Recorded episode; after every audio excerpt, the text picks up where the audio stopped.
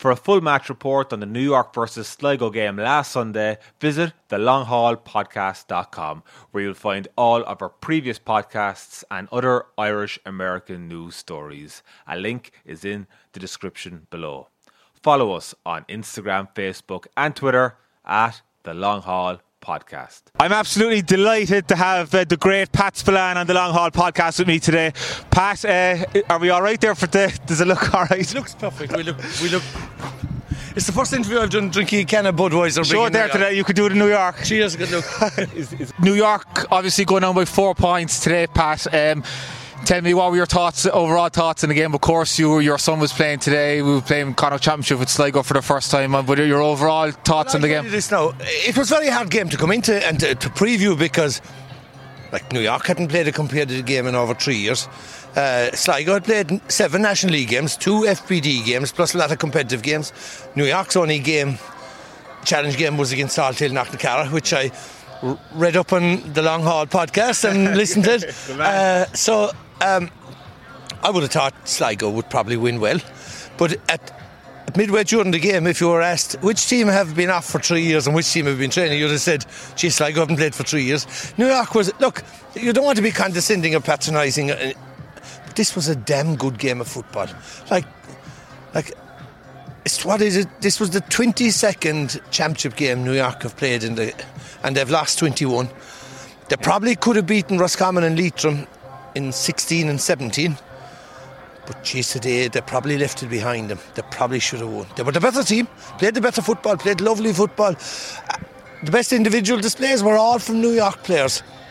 Alan Campbell, the cornerback, uh, number two, Cap, uh, Captain uh, Jamie Jamie B- Boyle was Boyle, it? Yeah. Oh, he was superb.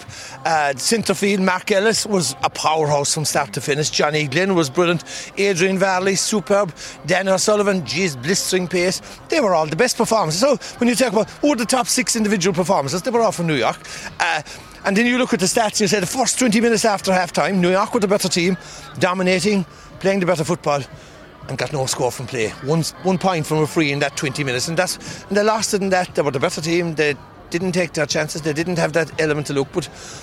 It was a great game of football, and you say it was a good quality game of football. And this is the first day that there was ever a live stream of a GAA match done to Ireland on GAAGO with um, first ever time they have watched New York in Championship. They got a great advertisement for.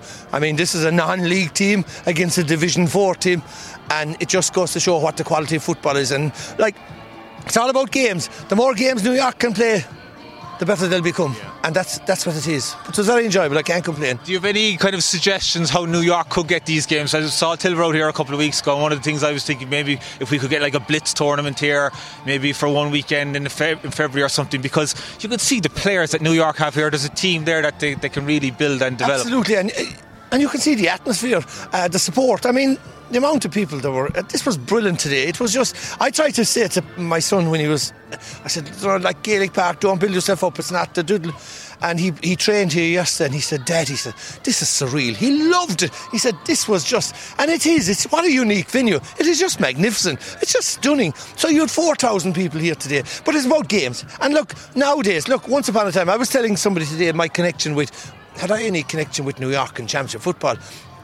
And in 1947, the only time an All Ireland final was ever played outside of uh, Ireland was the Polo Grounds. Kerry played Cavan. My uncle was the captain of Kerry, Dinny Lyne. Uh, and so a slight connection. So this was great. This was a good. It was a lovely day. Just like I, I was here. I was the, one of those mercenary footballers that came here in '74, played here in the '70s and '80s, even the early '90s this was like old times because this is Ireland. This is the best of Ireland. And what we're seeing now is, you know, the big difference. I came in '74, in the '70s, '80s, '90s, and this is a sad thing in a way. And I don't mean it, but like in the '70s, '80s, '90s, this was full of fellas who hadn't been back home for 20 years or 30 years. Yeah. But it's a new generation of Irish people. But it's also, but the new generation of Irish people out here are young, educated Irish people. They're great. You know, they're the few. And like, it's sad in a way. I, I look at them and I meet so many of them there today and I say, ah, Jesus Christ. Like, they're nurses, they're doctors, they're teachers, and they get yellow pack wages at home and they're being forced abroad.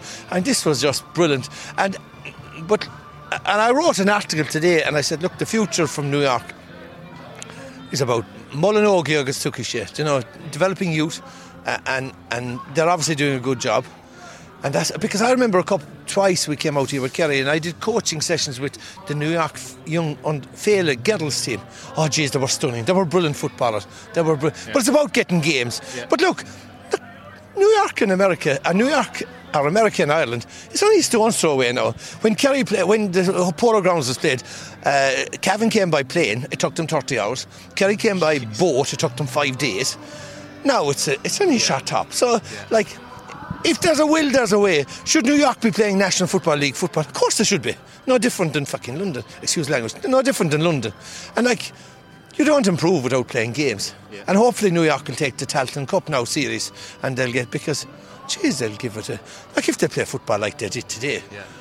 And I, like I said, I don't mean to be condescending or, or patronising, but they were very good. They were yeah. very, very good. So, look, it was a great atmosphere, a great thing, whatever. Like that. So, I, look, and I'd be half emotional because, like, my our young lad never got a game with Kerry, never got a chance with his club, and like I never thought I'd be working on the Sunday game and uh, commentating and saying my son has just come on in yeah. a Connacht Championship game for Sligo, so it's lovely. So I cheer for. And uh, he, he, he came on towards the end, but he had an impact when he, oh, when he, when he came on. He did. He's a great. He played great yeah. 15 minutes. He's a great engine. He's a great pace. Yeah. He'd been injured, like I said, for seven weeks. Last weekend was his first week in training. So he's we're all happy with it. And your wife is from Sligo. She's from Sligo, and that's how it is. And uh, the connection is yeah. So designated weaker counties are allowed to I don't know how many players ago. And my wife was from Sligo, but now she, they didn't play football, but she has a Connacht and a Sligo County Championship medal with Scór singing. Okay. So there's no pressure on Pat. So the mother, the mother already has a Sligo and a, and a Connacht title. Tell me, you, you just finally you, you, mentioned you were out here before in the 70s and 80s. Was it Donegal you played with before? Oh, no, I played with everyone. Oh, I swear to God. Uh, I came. And what, what, was the situation like back there? Was it was it the weekends you come in for yeah, two weeks? Uh, sometimes I used to come out on a Saturday and be back at work teaching and bantering on a Monday morning. I think I came about, no exaggeration, I swear to God, I think I came about 40 times. Wow. I mean, uh, wow. I did. I played with Limerick Juniors, Clare Juniors, Kerry Juniors, uh, Tyrone Seniors. Donegal seniors, Donegal juniors. I, had a, I had a great time. I had a great and it's time. different here now. We've got the AstroTurf uh, here. Look, I, I, look, it was, it was, look, in some of those games, the referee blew the whistle at the start and he blew the whistle to finish the game. And it was, it was free for all. And the imported player and the high profile player, you know, was. But, yeah. but I was saying, I was right about it in the Sunday World today, you know. I said, did I, did I ever play well out there? And I said, oh, Jesus, I was a bad investment. I swear to God. Because I said two things. I mean, you found yourself in New York, you're playing for a club in the New York Championship, and you'd say, well, right, I must take this serious. I'm in the zone, focus right? They brought me out. Yeah. And then uh, Pint I was saying in the paper today in the World, I said, but then the chimpanzee in my head was telling me, I'm in the fucking wildest city in the world. Hey man, go out and enjoy yourself. And the chimpanzee sadly won out most times, but great times. Now there were great games. Now there were great occasions yeah. because Park was full, huge high profile, but that was short, that's short term. Like to have a long term future, long term future is about youth. You were never out here long term, were you? It was just no, no, no, summer stunts. No, uh, I was a teacher, so the great thing for the teacher, uh, uh, midterm break, midterm break was the New York semi-finals and finals. so I got ten days out of New York, uh, and there was great people involved. And I, and I actually was writing today in the paper, and I said the best non-Kerry footballer I ever played with out here was out here. Frank, Frank McGuigan. He was just on a different planet. He was just on a different planet. He was just the exhibitions he gave here, sin, uh, fielding, centre field was just unbelievable. Great, he was a class act. But I mean, we played in the 1982 All Ireland final, or the 1982 New York final. Now I was I was injured. I was due to have my cruciate knee operation a couple of weeks later, but I didn't tell the Donegal fellas. And I said, look, so they brought me out for the week. And then the day before, I said, Look, my knee isn't great. So maybe could I play wing back? It's out of the way. So I played right half back in the New York final. Only time I ever played back in my life. But that New York final, I think, and this will tell you the crazy thing about it. I mean, how it was gone bananas. There were certainly 30 plus players imported from Ireland.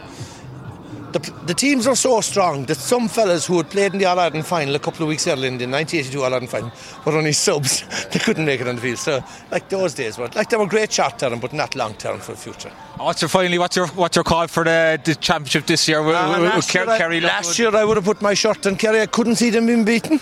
Couldn't see them being beaten, and they were deservedly beaten by Tyrone. And this year, I still fancy Kerry. That's my wife watching. I still fancy Kerry. They're the better team.